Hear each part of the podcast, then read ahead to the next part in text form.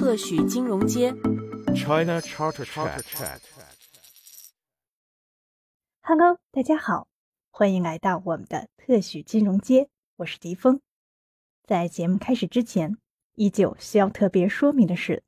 此档播客涉及的所有嘉宾和主播的观点，仅代表个人意见，不代表 CFA 北京协会及嘉宾所在机构的观点。今天的节目是 CFA 北京协会现场活动的分享，嘉宾邀请的是同为我们特许金融街第四期节目的嘉宾，瑞联财智创办人、首席投资官许仲祥博士 Jason。感觉像是人气嘉宾返场了一样哈！再次欢迎 Jason 做客 CFA 北京协会和我们的特许金融街。本场学术讲座的主题是海外市场投资策略及配置。Jason 将通过一些热点时事为我们详解美国与欧洲通胀的成因和影响，美联储和全球央行的应对政策，加息对美国和全球科技股的影响，以及如何思考全球资产配置策略。首先有请本场活动的现场主持人，CFA 北京协会秘书长谢大为，大为总，有请。呃，我是 CFA 北京协会的秘书长谢大为。那么今天晚上我来做这个活动的主持人。首先呢，那个我们觉得非常荣幸能够呃来给大家介绍我们今天晚上的这个主讲嘉宾，呃，Jason 啊，许仲祥博士。那么大家看到了这个屏幕上的这个这个许博士的这个简历也是非常的资深，非常的丰富。在呃，Jason 作为一个作为一个投资管理人啊。许博士是这个瑞联财智啊，瑞联 Global Advisor 呃创办人兼呃首席投资官。那么瑞联是这个 Smart Beta 与因子投资策略在亚洲的领导先驱，呃，同时呢也是呃专注于替全球投呃全球机构投资人提供新兴市场，特别是大中国区资产的量化投资及资产配置策略。许博士同时也是美国知名的量化投资公司 Research Affiliate 共同创办人及资深合伙人。Research Affiliate 是引领全球资产管理行业采用 Smart Beta 投资策略的开拓者。呃，截止到去年底，使用许博士所开发的投资策略管理的全球资产已经超过一千三百二十亿美元。呃，许博士于二零零二年至二零一五年期间，也同时担任呃 PIMCO 的一个叫 OSF Fund and Authority Fund 管理人，呃，管理的这个呃这个 AUM 的峰值达到过七百亿美元。呃，那么作为一个学者的 Jason 啊，作为许博士也是这个成果非常的丰硕。呃，许博士于财经主流媒体及这个专业学术期刊发表过超过五十篇的评论与文章，同时也参与过九本与量化投资相关的著作。呃，其专业研究获得过四次 Jacobs Levy Fabosi Byrne 呃 Award 最佳论文奖与三次 William Sharp 最佳指数研究奖。呃，特别需要指出的，咱们都是 CFA 会员，我们作为 CFA 会员，我们都可以看到 CFA 的会刊那个 Financial 呃 Analyst Journal 对吧？呃，他每年会评一个年度奖，叫呃 Grayman Dot Award，那个呃 Jason 一个人就得过三次啊。然后呃 Jason 同时也是这个 Financial Analyst Journal 的编委会成员，也是这个呃 CFA Research Foundation 的理事。最后我再提一下啊，就是作为这个 CFA 北京协会的老朋友的 Jason 啊，因为这个是我最早啊，我们这个刚刚这个追追忆了一下往事，大概最早从十多年前啊，就曾经就在北京这边给我们的会员啊分享过他的研究，呃，那么呃最近的一次是在疫情期间啊，二零二一年疫情期间还仍然给我们做了一次线下的，这是我们北京大概近期就是。呃，直到那个去年年底之前，就是疫情期间办的最大的一次线下的一一次讲座啊，也是 Jason 来办。所以呢，那个今天我们也真的是非常感谢，又见到了 Jason。然后在我们疫情结束后，呃，也能够有这么一个机会，然后请 Jason 来分享啊他的一些这个关于海外啊资产配置的一些这个最新的一些研究和观察啊。好，那我就说这么多，大家呃欢迎 Jason。谢谢谢谢 David，也谢谢呃北京 CFA 所有的这个 candidates 和 member 今天抽空来参加今天晚上这个 event。今天呢，主要要跟大家分享的呃，不是在讲这个，可能很多说你在我们的 FAJ 期刊上面看到是一些呃，可能比较专业性的呃这种研究成果。今天呢，要跟大家讲是非常时事的、非常 current event 啊、但是希望呢可以唤醒大家啊、这边有上过总经、有上过各经的啊、唤醒大家这个以前在本科的时候学到一些基础知识，应用在现在的时事上面。然后呢，最后呃丢出一些 portfolio recommendation，告诉大家在这个情境下面你可以考虑怎么样投资。那当然我们知道，二零二二到二零二三年，大家最注意也最想要知道的就是这个美国的这个 rate hike 还有几次啊，还会 hike 多高，什么时候会停？然后再来就是它的不良影响到底有多大？对，之前觉得好像不良影响就是企业资金成本变高啦，日子会难熬一点点。结果很神奇的，就在我这个不长不短的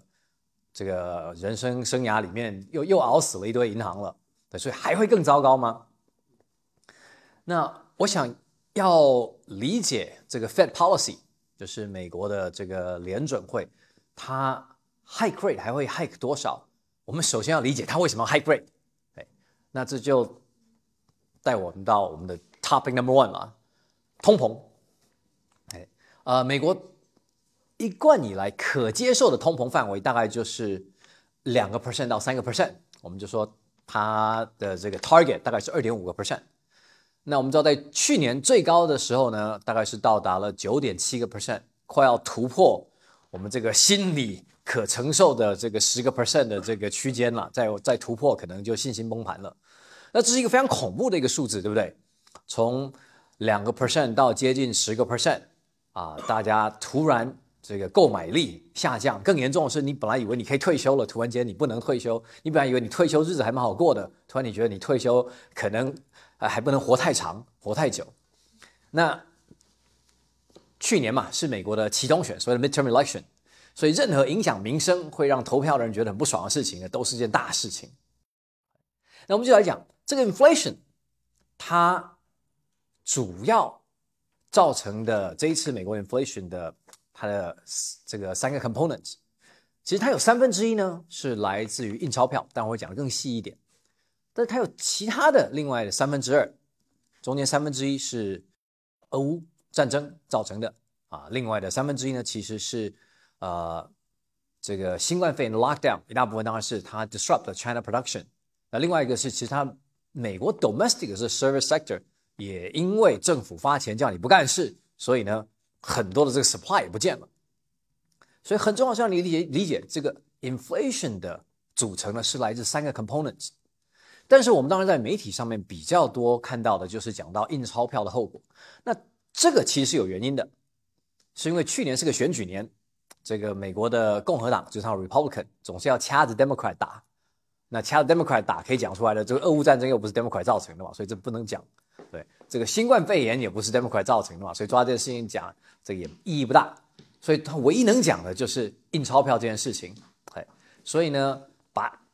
所有的通膨基本上都是错误的，在媒体上面归功了给这个呃 Democrat 在过去几年大量的印钞票。好，那我们现在先来理解一下通膨是怎么发生的啊？科普一下，我们知道通膨发生就两个可能性嘛，一个就是你有 supply shock，就是供给突然暴跌，造成价格往上涨；另外就是需求增长啊，造成价格往上涨。对。那一般来讲呢，我们讲到的这个通膨，都是因为这个呃 excess demand，就是需求，因为印钞票造成了一些呃额外不合理的需求。那刚好呢，在啊去年呢，三分之二通膨是来自于通常我们不大会去在意到的这种 supply shock，啊，俄乌战争和 COVID lockdown。为什么这种通膨通常我们在课本里不大去讲？除了讲说啊，我这个事情发生了，东西会变贵，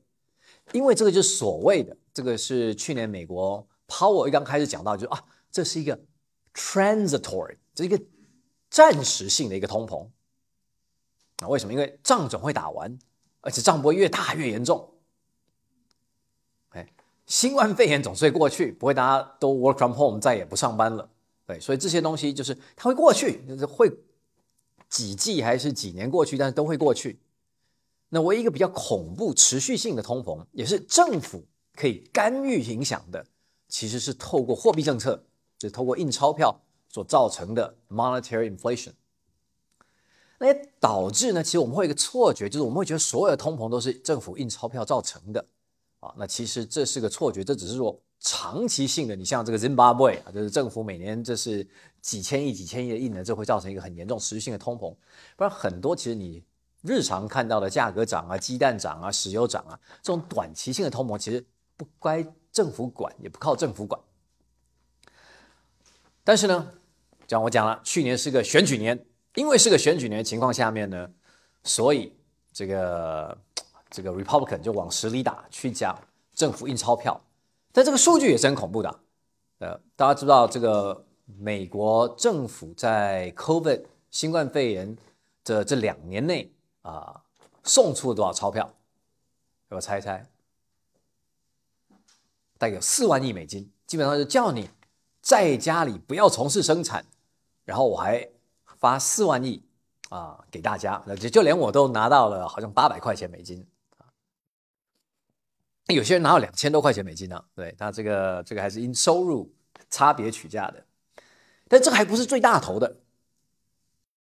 最大头的是美国的房地产加上股市啊，在 COVID 这个期间，你想 COVID 这个期间是很多人没班上，没得消费啊，其实问题是很严重情况下面。房市和股市还额外涨出了四十五万亿的价值出来所以突然间就有所谓的 wealth effect，这政府发钱给你，你又不用做事，然后呢，你家房子也也涨了很多，你可以从银行再超贷一些钱出来，你的股票也涨了很多，你退休金里面的钱也涨了很多，突然美国人都觉得爆有钱的，所以这种财富效应也带来他一个在没有 production 的情况下出现一个超额的消费。所以这就是三个通膨的主要的这个导火线：俄乌战争、呃，global COVID lockdown，然后和美国印钞票情况下面造成一个很庞大的一个财富效应。但是呢，这里面其实有两个 inflation 的 driver，一个是 COVID lockdown，另外一个是俄乌战争呢，它真的是 transitory fact，就是如果美国央行这联准会啥屁事也不干的话呢，它都会自己消失。Covid lockdown 这个是很容易可以理解的，这件事情总会过去。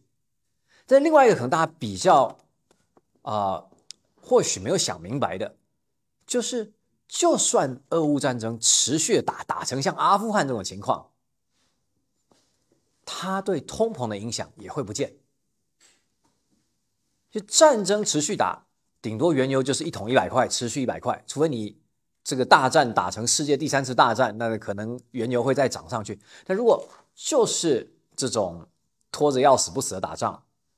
原油一桶一百块，持续在高点，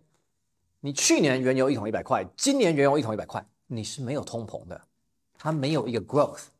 所以千万不要把通膨想成是东西变贵了，通膨是东西会不会继续变贵，所以这种 supply shock。通常不会造成事情东西持续变贵，它就一次性变贵。那你就要扛个一年过去呢？其实央行什么事情都不用干，通膨自己就会控制下来了。所以为什么刚一刚开始，Powell 联准会主席讲说，我们大家不要过度反应啊。我们其实时间等久了，很多这通膨自动会不见。当他说话一讲出来，马上被拜登叫去打了两巴掌。我们一直以为联准会主席应该是个相对独立的，对不对？一个独立的一个。一个单位，但是当然了，我们知道联准会主席是总统指派的嘛，所以你你你是被别人指派的，你的独立性是非常低的。对你不听话就换一个人，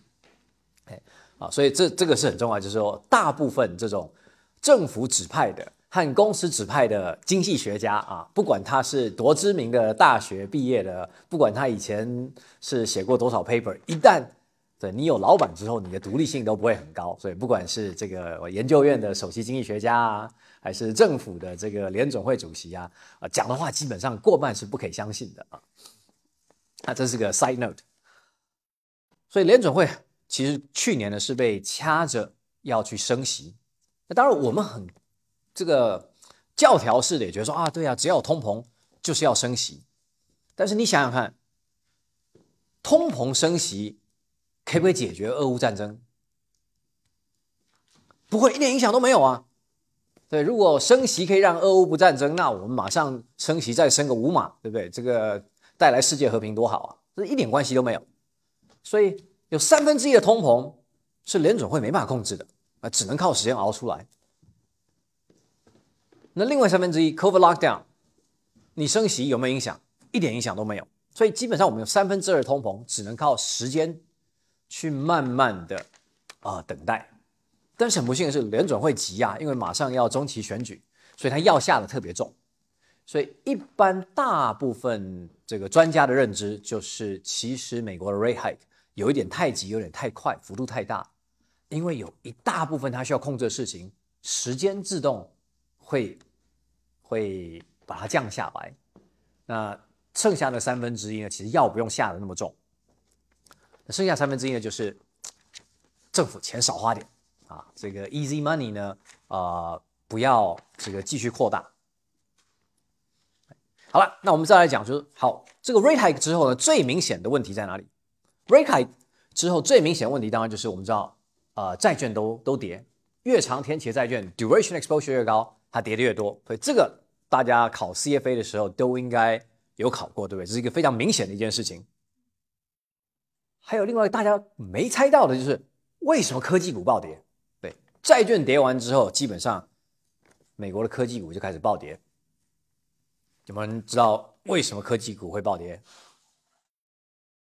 对我们 CFA 考的就是一这个第一这个 Level One 嘛，就是不停的考怎么做现金流这个折现的嘛。对，你的价值就等于 C 除以这个 R 减 G 嘛，对不对？那在所有的因子都不变的情况下面，你的 R 你的 discount rate 越高，你现在的价值就越低嘛。那我们知道。这个成长股，它大部分现金流都是在远端，对，所以你越远端的现金流，它的 discount rate 的影响力越大。所以所有的科技股转期都不赚钱，它所有的现金流都在未来，所以 R 变得越大，它的价值就越低。所以就像你讲，这是一个 discount rate impact。那另外一个就是 liquidity impact。为什么很多科技股是没有钱的？它是不停的烧钱，对，它今天有个市值，但是它还是靠烧钱才活得下来。短期资金成本变贵了，其实它的图案它的融资压力很大，反而是价值股，我本来就很赚钱，只是我赚了这个钱呢，人家都不给我个估值，觉得我未来成长性不够高。但是当你借不到钱，资金成本很贵的时候，我有现金，我就是一个很王道的事情。哎，那所以呢，科技股暴跌其实也非常容易理解。另外一点呢，就是其实大家没有注意到的，就是不止啊。过去这几年，不只是世界央行都在印钞票，还有谁印了很多钞票？科技公司。对，印钞票就是你事实上没钱，对不对？然后呢，印了一个钞票发了，忽悠人家来给你打工，对不对？多少科技股，他是没钱呐，他不赚钱呐，但是他可以说我发 stock option 给你，我发股票给你，这个 stock option 发给你。以后公司涨上去，你就是亿万富翁了。靠着卖这个梦想，让他的股票变成一个很有价值的 currency，对不对？不管他是给你虚拟货币，还是公司期权，还是公司股票，所有的科技公司乱七八糟印了一大堆他自己的货币，他还没流通性的货币，这更厉害，印了出去，诓了一大堆人来上班。一旦它的股价崩跌之后，这个货币没得印了，说期权都不值钱了。你发股票，人家也不敢拿了。但突然间你要去银行借钱，银行也不敢借你钱，所以出现一个严重的流动性的恶性循环。OK，所以在过去这段时间，不只是央行不能印钱，造成我们整个实体经济有一个流动性的问题，其实很多科技公司也无法印钱，造成很多科技公司一个严重流动性的问题。好，那再来就是。我们看到的最近这个比较热闹的，啊，这个银行的 crash，那刚讲到了，其实银行 crash 是非常容易可以理解，也应该是大家都猜得到的。对，为什么 Warren Buffett 啊在去年很积极的降低他银行的持股？其实他很清楚的看到，利息往上拉，对银行来讲，对银行就是它的 liability 就是我们的存款嘛。大家不要觉得啊，银行吸到很多存款很开心啊，银行吸到很多存款是很痛苦的，因为这要给利息呀、他就这个钱放出去才是件开心的事情。那所以你银行钱吸进来钱成本越垫越高，对，以前银行吸进来根本不给你利息，在美国以前就是利息零点二五个 percent，对他忘了给你都不会注意到，突然间现在已经变成五个 percent 多，有些银行飙到六个 percent，那对银行来讲，你钱存在我这边，我就想办法去赚六个 percent 给你。那这个时候你又放不出去这个房贷，为什么？现在房贷这么高，大家觉得房价可能会跌，我不需要抢着现在买房子。那如果银行去买，好吧，我钱放不出去，那我是只好吧去投一些债券，感觉还蛮安全的。就你觉得很安全的这个资产，这个美国长天期的这个债券可以跌个十个 percent、十五个 percent。所以很多银行如果它本身放款能力不够高的话呢，尤其这种成长比较快的这种新进银行，就像这个 Silicon Valley Bank，突然就出现很严重的一个 balance 的问题。那最后我就抓这个这个机会，特别跟大家讲一下这 Silicon Valley Bank 到底发生了什么事情。Silicon Valley Bank 是加州最大的银行，但是它很是在很短的一个时间，从一个你从来没有听过的银行，嘣变成最受欢迎、评价最高、估值超级不合理的啊、一间银行。它抱着这个科技股的这个光环呐、突然把自己搞得很大。它主要客户是谁？刚开始大家都觉得哦，他的客户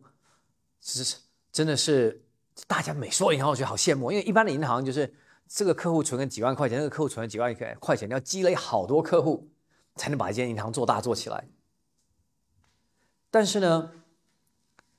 ，Silicon Valley Bank 它的客户就只有两种，一个是 VC fund，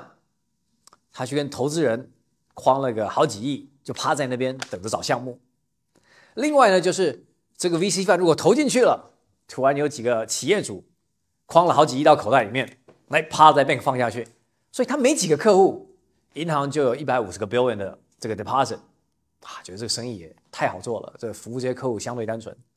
但是坏处是呢，这客户没得内循环，因为这些客户都不能跟银行借钱，你 VC fund 不能跟银行借钱，他是要去募 long term risk capital。你今天是一个这个刚刚刚刚套了这个几千万甚至几亿美金回来的，你也没有贷款的这个需求，你买房子都是现金买了就好了，所以这个银行完全款放不出去。所以呢，你觉得他 deposit 很多，他很兴奋，但事实上他一个很大问题是钱放不出去，呃，进来了放不出去，所以导致他当初投机的没有去把他另外一端业务发展出来，他不知道怎么把它变成房贷放出去，只好自己去买政府公债。那买了之后呢，开始 Fed 升息，它的公债暴跌，它的 funding cost 暴涨，这些银行就挂掉了。所以现在我们在市场上看到，大部分的银行大概或多或少出事都是因为这个问题，它的 deposit 来的太快，它的放款能力太差，所以大部分都是些比较小的，最近突然把规模做得很大的银行，它因为过去政府印了很多钱，导致整个金融体系里面很多钱，导致很多 deposit，然后在它这个这个完全来不及反应过来的情况下面，突然被升息了。那很多人会想到说，那这次是不是会变成二零零八啊？就是从一间银行倒了，导致一个系统性的 global financial crisis。至少好处是我们犯错一次，付出了庞大的学费，还是学了几件事情。所以这次政府跳出来，他不管公平不公平，不管甚至合法不合法，他马上的把这个债权股权归零，把银行接管下来，要开始找个买家接手。这个是在二零零八年那个时候，联准会和欧洲央行没有紧急去做到一件事情，导致几间银行倒了，带来一个系统性的风险。所以本来是个可能几十个亿可以解决的事情，后来要花个几百亿、几千亿才能够解决的。所以这次大家也觉得说，哎呀，这个呃，Swiss National Bank 这个瑞士的央行，感觉好像很霸道、很不合理的，就把这个 Credit Suisse 的这个 AT1 bond，就是我们可能在香港叫 Coco bond，你怎么把债权人在没有沟通的情况下归零了？那归零了之后呢，你再把这个 Credit Suisse 卖给 UBS，让股权人还可以还可以至少十十块钱拿来回一块钱，所以再来反反正 Swiss National Bank 没关系，你你要告你来告我，我们后面再来处理这件事情公平不公平不重要啊，第一时间就是要止血。哎，那所以这个呃最近其实啊不管舆论怎么样，就从一个比较公正的学术的角度来讲，这一次世界的央行啊反应的速度够快，所以这个大概率啊啊百分之大概九十九吧。不会出现一个系统性的流动性风险。那另外一个就是，好，银行升息这么多，对房美国的房地产产业，对全世界房地产产业到底影响有多大？那这边呢，我们就要把美国和欧洲拆开来讲。美国呢，自从二零零八那一次，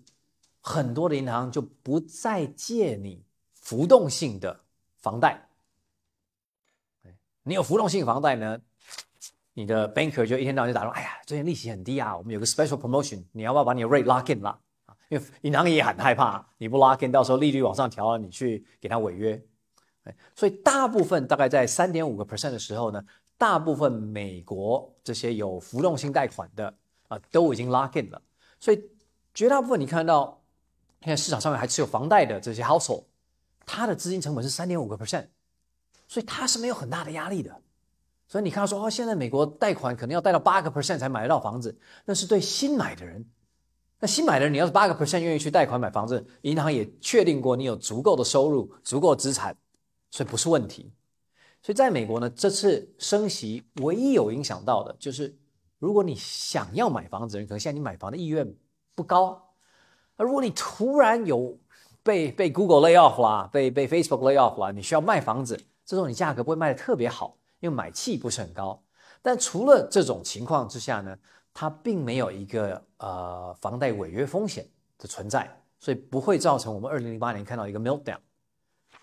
在欧洲这就另当别论了，所以这一次升息你会发现美国升的特积极，欧洲不太敢升息，为什么？欧洲大部分的房贷是浮动性的，也就是如果之前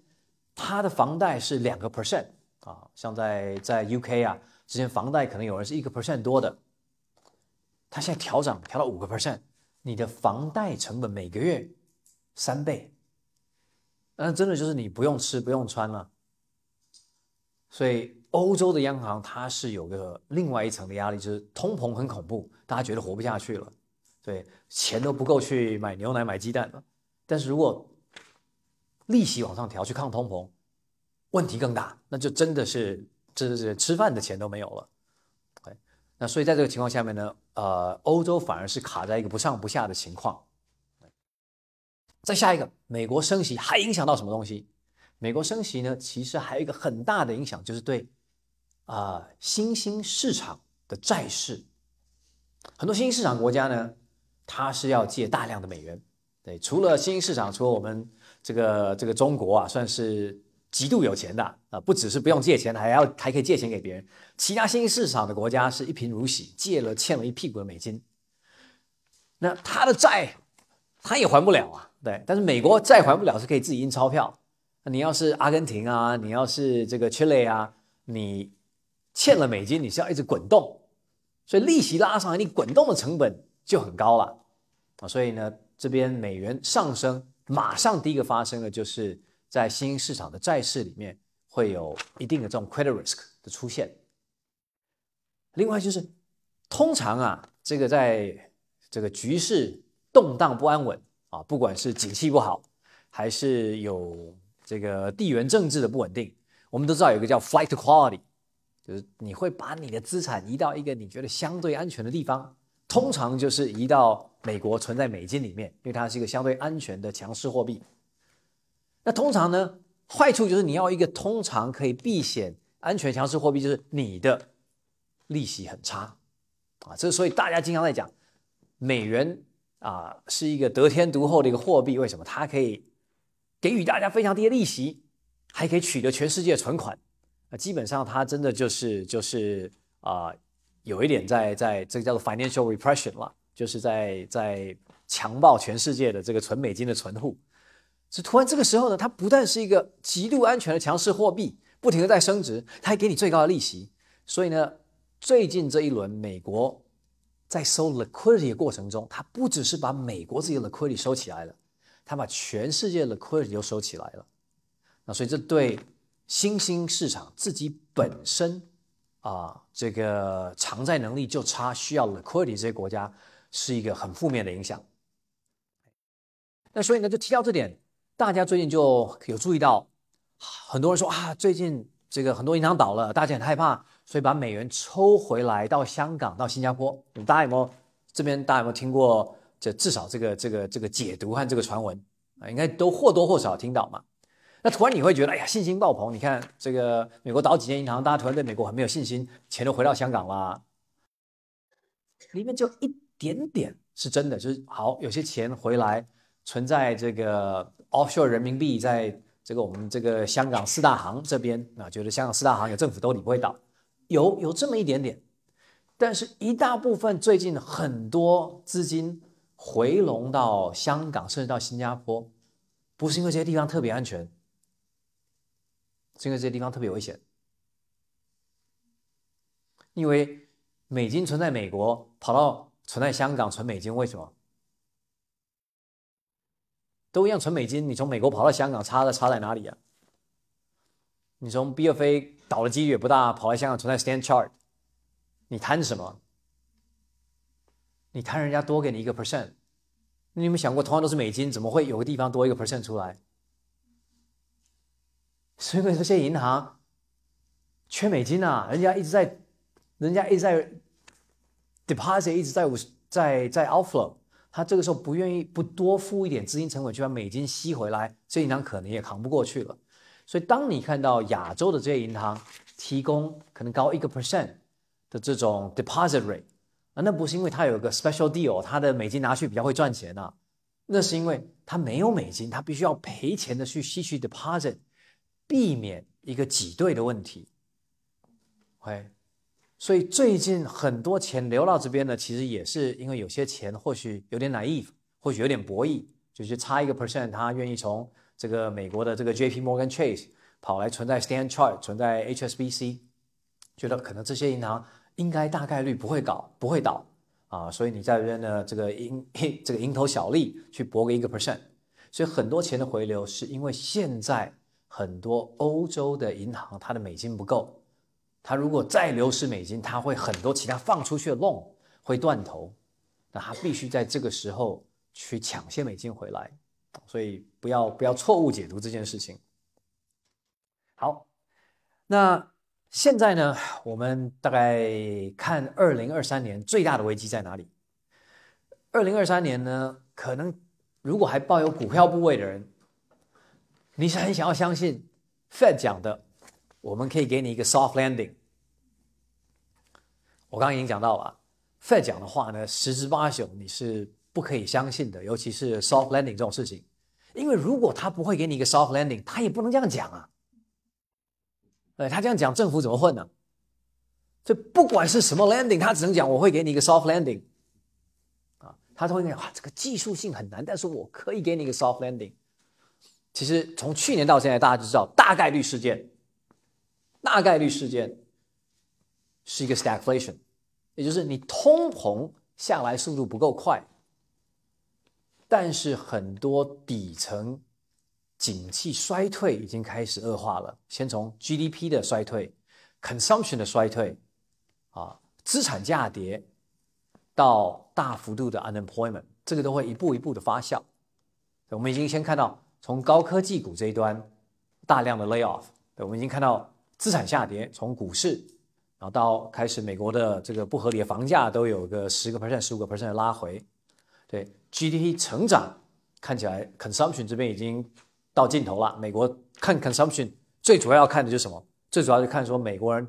卡债额度剩多少。对，美国人比较神奇的地方就是，你美国要抗抗通膨啊，你调利息是没有用的。我们以前看教科书里面说啊，你要大家少一点消费，你就调升利息，为什么？因为我们中国人喜欢存钱嘛，利息调高了一点，我现在不花钱存钱，明年可以多花一点，啊，那这为什么我们中国储蓄率高？啊，所以教科书讲的呢，他当初研究的是研究我们华人，在美国不是这样子，啊你储蓄率调高，对，你会觉得哇，这个卡卡这个卡信用卡消费变贵了。那你要是不花这个钱去存钱，你还可以消费多一点。在美国是完全没有用的。美国人唯一可以让美国人不消费，就只有两件事情：一个是被 lay off，一个是信用卡爆了啊。所以你要看美国什么时候消费会衰退呢？就是看他信用卡债上面还剩多少的余额。那现在美国已经是信用卡余额在过过去的这几十年来的一个历历史的这个呃低期啊，就是说。大概在个几个循环周期，大部分的美国人就不能再刷信用卡过日子了，所以消费预计也会渐渐的大幅度衰退，所以基本上我们会有一个相对教科书型的 stagflation，啊，通膨现在还是呃在这个 headline CPI 大概还是六个 percent 以上，那这个东西呢要降快快不到哪里去，因为三分之二的通膨就是只能慢慢的把它熬不见。但是底层的经济已经看得到啊，只会越来越恶化。对我们这个很 robust 的这个 n 这个这个就业数据啊啊，可能不会不会再持续多久了。好，那在这个情况下面，你该怎么去思考投资？第一个呢，就是美国升息已经接近尾声了，啊，这个是好消息。一方面是他再升上去，他也不知道还会倒几间银行，所以他这件事情他要斟酌一下。另外就是他已经看到通膨自己慢慢的降下来了，他再额外去升息，其实意义是不大的。所以这个时候呢，你大概去布一些长债，啊，从短债 increase duration 去布长债，可能是这未来十二个月最佳的一个呃投资标的。那什么时候你可以 risk on 去投 equities 呢？你要等到联准会开始 pivot，从担心通膨到开始说我们已经打败通膨了，我们现在开始担心什么？开始担心 GDP 成长，开始担心就业率。这个如果以美国这个选举周期呢，大概就是 line up 到明年第一季，因为明年第一季呢开始，美国最重要一件事情就是两党党内初选，然后到两党竞争竞争 White House。那当然了，如果你是你是 Biden。你最需要的是什么？你最需要是，我已经打败了通膨，我总统任内我打败了通膨，帮你们解决一个很严重的问题。我现在正在积极的拯救我们的经济，对，你要把我选回来，让我把这件事情干完。对我现在已经要求联准会开始降息，开始给我们的这个呃底层的经济打血啊，那你。这个时候千万不要在这个时候改换 leadership，让我们这个这件事情不能完整的做完。那所以呢，这从一个整个 election cycle 啊上面 match 起来呢，大概明年第一季我们开始会看到 Fed 从啊担心 inflation 到担心 unemployment。那这边我就要带到另外一个相关的这个话题，就是其实很多时候啊，我们看股票、看股市，我们会想要去看基本面，就说。GDP 什么时候会涨？大家都在看 GDP 嘛，很多宏观分析师跟你讲产业，跟你讲 GDP。那你觉得听完之后呢？你要去评估一下股票后来会不会涨？啊，这边要提醒大家一个，我们 FAJ 里面也有看过好几次有晒这篇 paper。就算你精准的知道未来十二月 GDP 的走势，我告诉你，未来十二月 GDP 下滑很严重。就算你知道这件事情，那你知道以后，你去空股票。你也赚不到钱，因为未来一年的 GDP 走势跟未来一年股票走势一点关系都没有，甚至它是负关系的。其实这是一个我们大家都知道的道理：短期股市的波动跟基本面没有关系。短期股市的波动跟基本面一点关系都没有。这为什么伟大的投资人都说你要看长线？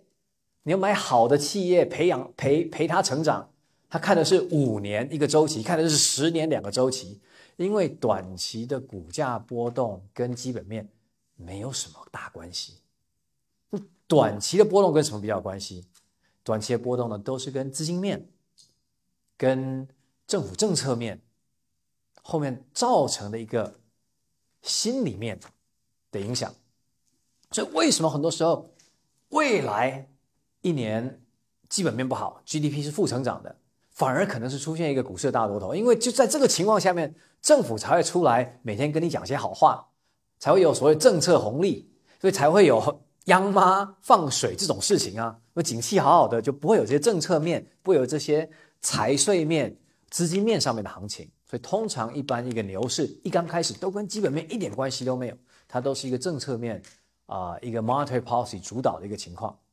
所以我刚刚最后这 conclusion 告诉大家，其实如果你想要去择时啊，择时不是件简单的事情，但如果你一定要择时的话，你真的不用花很多时间去研究 GDP、研究基本面，因为就算你研究的很精准，一点关系都没有。对，那你可能会问说，那为什么这券商的这个首席经济学家一天到晚都在跟你讲这个 GDP 成长是多少啊？一天到晚哎呀，JP Morgan forecast 多少，Citibank forecast 多少啊？只是因为他知道你会有这种错觉啊，对，跟你讲不好，你吓得要死，赶快去卖；那跟你说好，你心痒痒跑去买，那这样才有交易量嘛。那虽然他也知道这两个东西一点关系都没有。最后一点跟大家分享的，长期美国的这个 interest rate 到底会在哪里？往下走的时候会不会再上来？为什么我们这么坚信它会往下走呢？如果大家有注意到的，一个数字已经大到你都不知道后面应该有几个零，还有这个数字这么大，到底恐怖不恐怖？就是美国的国家负债啊，有没有人知道美国现在这个政府负债是多少？这个全世界最富裕的国家，它的政府是欠了三十二万亿，三十二个 trillion 的美元。对我都不知道这后面有几个零，我可以确定是他不准备还这笔钱。他不准备还这笔钱，那怎么办呢？总要付个利息嘛。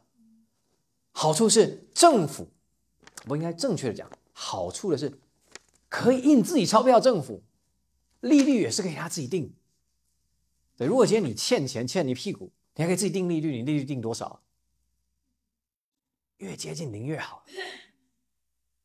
哎，日本政府也是，日本是全世界最富裕国家之一，但它政府是是欠钱欠最多的政府之一，它利率也是零。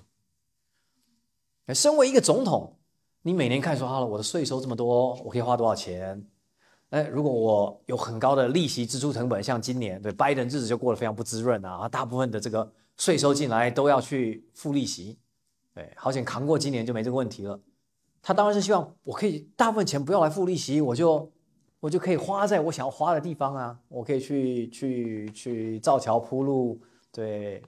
图利我该图利的这些政党的支持者，对不对？所以呢，长期下来，不管是从政治原因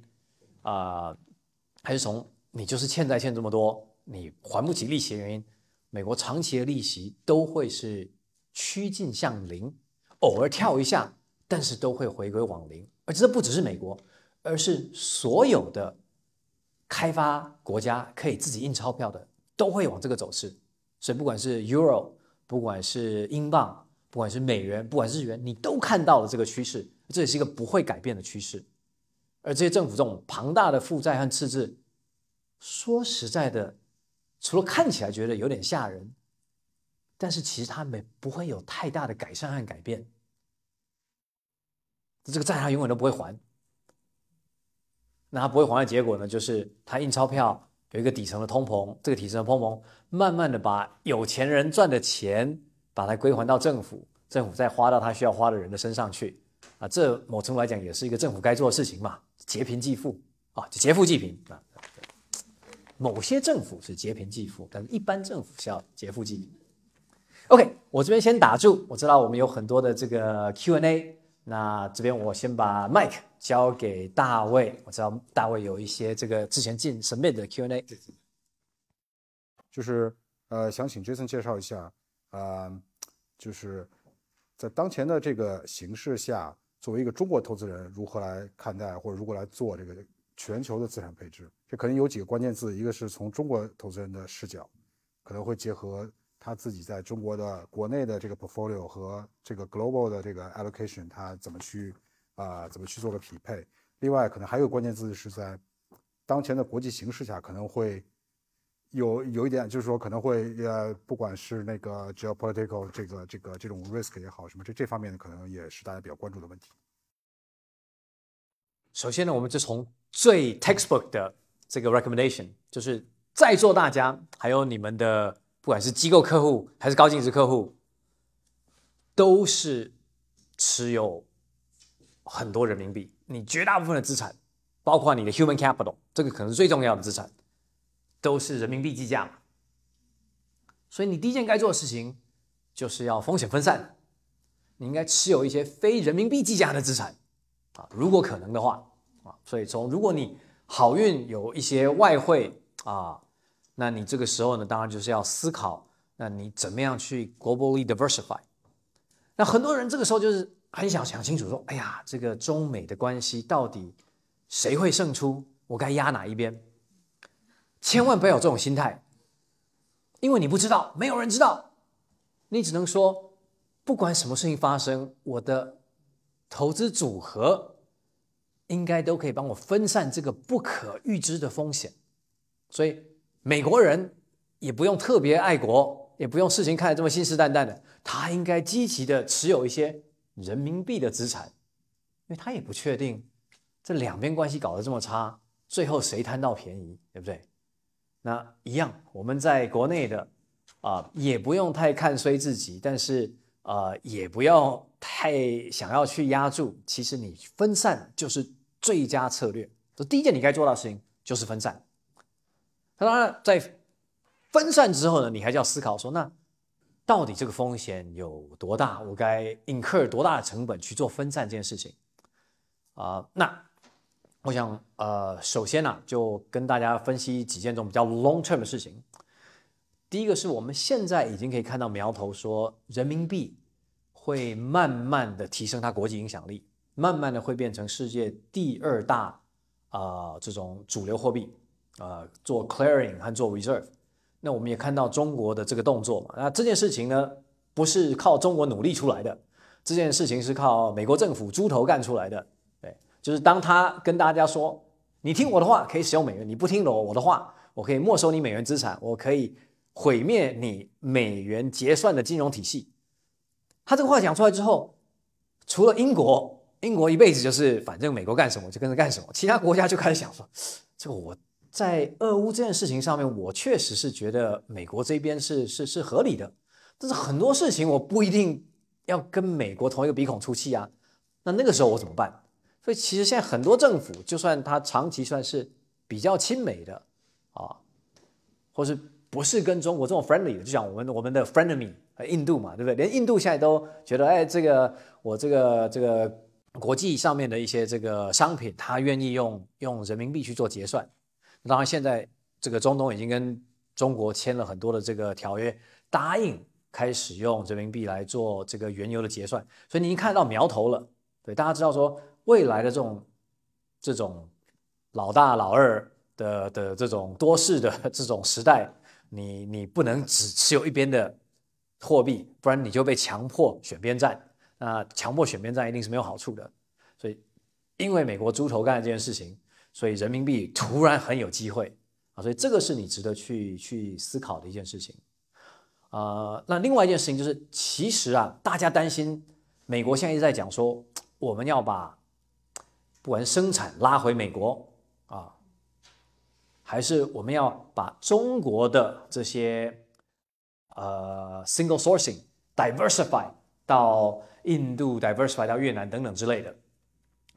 其实这个 multi friendshoring 不是政府讲就会发生的。你以为美国这个 Walmart、Amazon 这么蠢呐？他过去几十年，每年花多少钱找 McKenzie 的人来跟他说：“啊，你评估一下我风险在哪？该什么？”每个第一个人讲，这你最大风险就是你的 vendor 都在中国。那所以他也试着去印度建过厂啊，他也试着去越南建过厂啊。建完厂在越南发现，我厂盖完之后，每天就是劳工问题，然后政府就来找我麻烦，就最后我厂放弃了，要给政府还要罚我钱。啊中国渐渐变成世界工厂，不是因为世界可怜中国，中国变成世界工厂是因为你找不到比这更便宜、品质更好的，这也是几十年积累出现的嘛。那你跑到印度，你跑到印度，你可能连这个你你一间工厂连连续性的供电都有问题。对，最近有人这个不是听到这个 Foxconn，对，他在在印度做手机就出现的这个这个良率已经低到他不能够接受。所以这种短期 friendshoring，政治上面一定有压力啊。那对我们的工厂听起来我们会觉得很非常害怕，但其实对美国的 buyer 他也觉得很痛苦，他明知道这个事情是不会 work 的，但他还是要做个样子，对，给给给美国政府看一下。难道像这个台积电跑到美国啊？啊，第一件台积电的人自己就觉得，台积电这么成功，是因为我们可以把事情做得很便宜，不是因为我会做一件美国人不会做的事情。对，美国生产半导体是没有问题的，它可以生产半导体，它不会做的事情是它不能便宜的生产半导体。对，所以把台积电的工厂移到美国不会解决这个问题，因为所有台积电的工程师到美国就会变得很贵。啊，所以。这种要 friendshoring 要离开中国制造啊等等之类，这个其实不是很符合这个现实的。我们这个世界其实就是两大 driver，美国和中国在这个 ecosystem 里面不是一个竞争性的 relationship。你可以知道，美国可以算是科研的前沿，他做 research 的，做 IP 的，啊，他有的是科学家，所以诺贝尔奖都他们在得嘛。对，然后你要去读博士班，都到美国去读博士班嘛。中国有什么？中国有的是另外一种东西，叫做工程师。对，工程师就是可以把你已经知道的事情，非常精准的又廉价的把它做出来。那这是相辅相成的。你有科学家没有工程师是不能够 commercialize。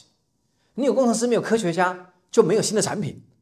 对，你总是要有人先研究出来半导体的理论，才能去做半导体嘛。那这个是其实是啊两个就是唇齿这个 relationship。要打架其实不太容易打得起来，啊，但要注意到这点，就是我们中国最大的危机是什么？我们中国最大的危机就是我们太接近美国了，在科技的发展上面，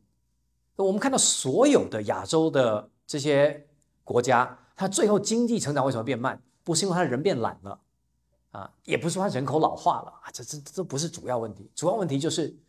以前你只要美国干过的事情，你就学着做就好了，你的 GDP 成长就非常快。不是因为美国人比较厉害，只是因为路先走了嘛，就告诉你这个路该怎么走，那你就不用再自己去做科研，就可以直接学着，这是非常低成本的成长方式。等你已经走到很接近它了，那你也一样往前看，你也看不到什么东西，你也不知道该往前走、往往后走、往左走、往右走。这个时候你的成长成本就非常的大。所以日本为什么现在成长这么慢？不是因为日本人变老、变慢、变笨、变懒了。而是日本人太接近美国了，美国还没发现的东西，他自己花钱去发现，那成本很高啊。那可以 imitate 的东西变少了，所以我们在学这个发展经济学里面最重要就是 imitation growth，这是最便宜也最直接的。所以对我们来讲，我们现在最大的风险是我们已经越来越进步，太进步之后，你的成长就会变慢。这其实是一个值得你庆祝的事情。下一个问题啊，下一个问题也很有意思，就是嗯。呃，很多人都很关注这个人工智能的一些新的动向，是吧？就是我们看到了像那个 ChatGPT，然后呃，尤其在国内资本市场也掀起了很多的那个就是热潮吧，是吧？呃，那就是呃，我想我们关于这方面的问题，大概有有两个小的方向，一个呢就是说，就是像这种人工智能的一些新的动向，以及它能带来的可能潜在的一种投资机会，这个可能放在全球或者是。尤其是一些比较领先的地方，呃，另外一个就是说，我们作为这个投资管理或者是金融行业里面，可能这个这种人工智能也会在它应用也会在不断的加深。那么它对我们这个行业来讲，它的嗯机会也好，或者是一些潜在的挑战，可能会是哪些？这个想请您来分享一下。嗯，好，从投资的角度来讲呢，我第一个会想到人工智能会影响到的就是。印度，好，其实我们一直很看好印度嘛，觉得说，哎呀，这个中国发展起来，印度还没发展到，那现在我们开始有一点这个发展的瓶颈，跟美国关系不好，那印度就要起来了。但印度和我们其实一样，不是一个竞争的情况，对我们是努力的工程师在这种高精密工厂里面做东西，啊，印度没有这个东西，对，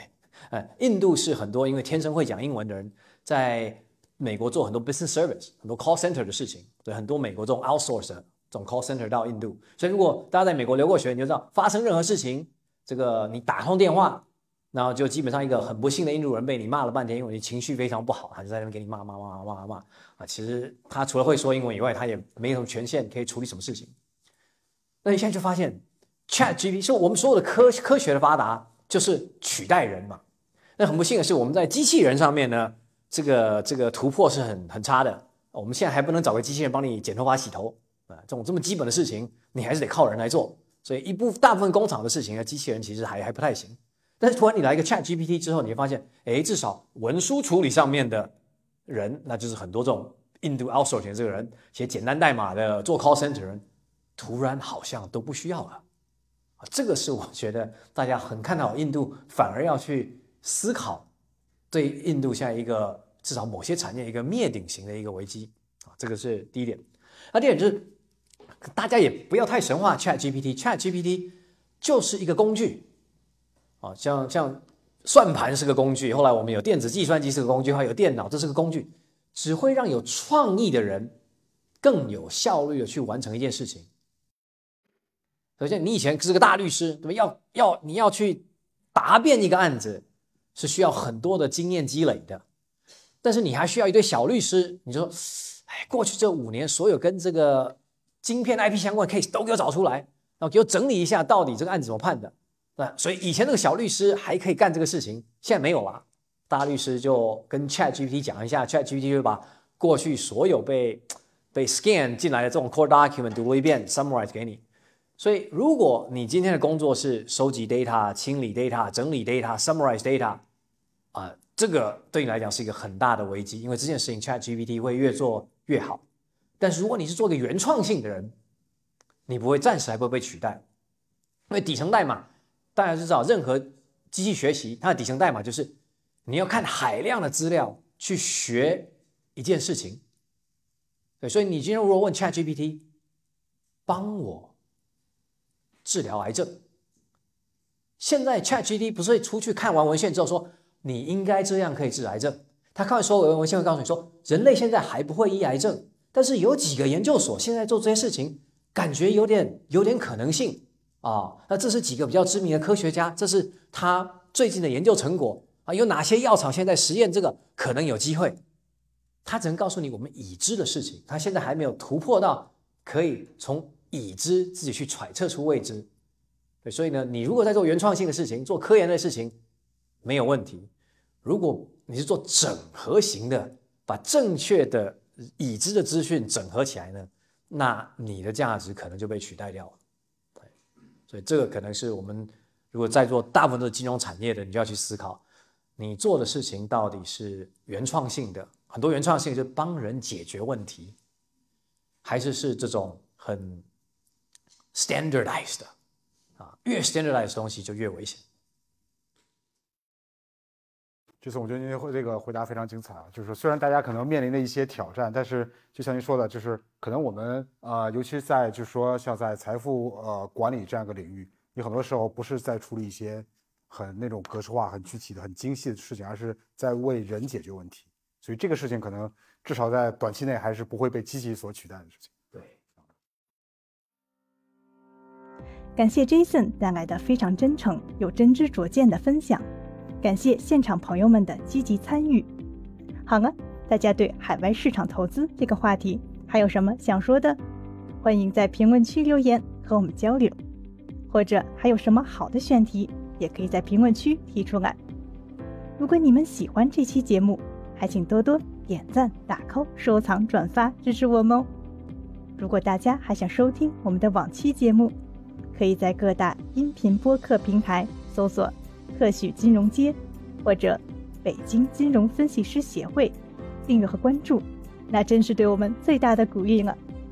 想要获取本期图文推送和进一步了解协会其他精彩活动的朋友们，可以持续关注我们的公众号“北京金融分析师协会”。最后，再次感谢 Jason 的到来，我们下期见，拜拜。